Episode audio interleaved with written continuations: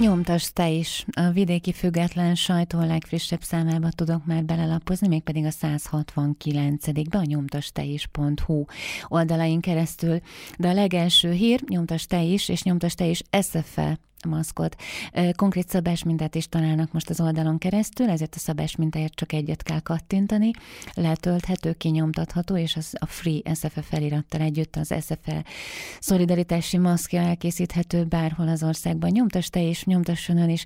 Olyan egyszerű, bárki, aki úgy érzi, hogy szeretné a sajtó híreit a közvélemény a környezetében élőkkel megosztani, mert talán nem férnek hozzá, vagy talán csak a közszolgálati médián keresztül tájékozódnak, keressék fel ezt az oldalt, én is ezt tettem most, és a 169. számot nyomtathatjuk ki, együtt nyomtathatja ki ön is. Ebben a számban először, mint ahogy mostanában mindig, egy karikatúrával kezdődik, ezen Orbán Viktor és Müller Cecilia látszanak. Nem is árulom el a poént, keressék meg. Egy karikatúra, régi időkéze, a karikatúra milyen jó is volt ez, amikor még ilyen újságokat olvasgathattunk.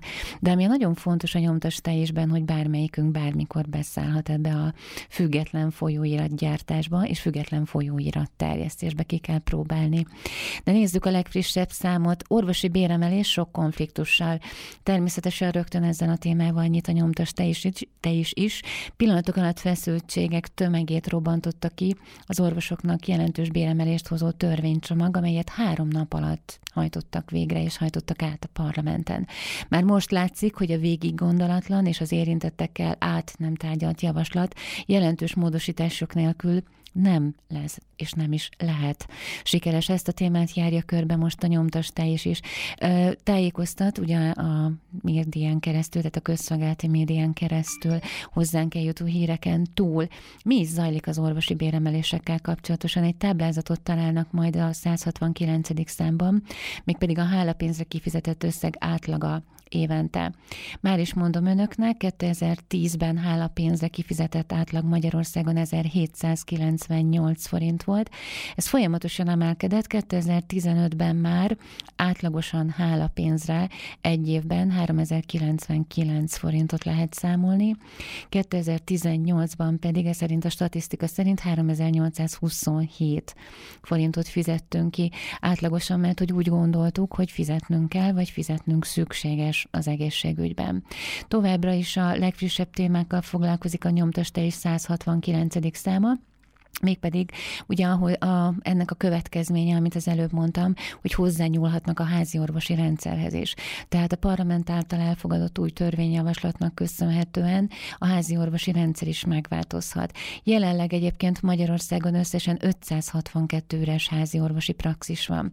Ez azt jelenti, hogy közel 720 ezer embernek nincs a lakóhelyéhez közeli ellátás, amelyhez egyébként az egészségügyi törvény szerint joga lenne. Orbán Viktor Viktor bejelentette, hogy az orvosok bejelentezése után a kormány ráfordul a házi orvosi rendszer reformjára is. Ám az utóbbi kiesett a múlt kedden elfogadott egészségügyi reform hatásköréből. A házi orvosok ugyanis nem állami alkalmazottként, hanem vállalkozóként tevékenykednek. Erről is olvashatnak tehát részletesen a nyomteste is 169. számában. Aztán azért nem emelkedik jobban a járványgörbe, mert nem tudunk többet tesztelni. Nyáróta foglalkozunk ezzel a témával, itt a civil rádióban is több szakértőt megkérdeztünk már, többek között Kunec Zsomborral is beszélgettünk itt a 117 percben is, hogy azért nem emelkedtek eddig a COVID járványal fertőzött számok, ugyanis nem volt megfelelő a tesztrendszer. Ahogy olvas, vagy ahogy nézhetik önnek is, a nyomtestés oldalain keresztül csak arról tájékozódhatnak, ami a közmédiából kimarad, tehát az objektív tájékozódáshoz nyújt híreket. Aztán mit olvashatunk még a 169. számban? Német vagy magyar a korrupció, német vagy a magyar korrupció nagyobb? Hát igen.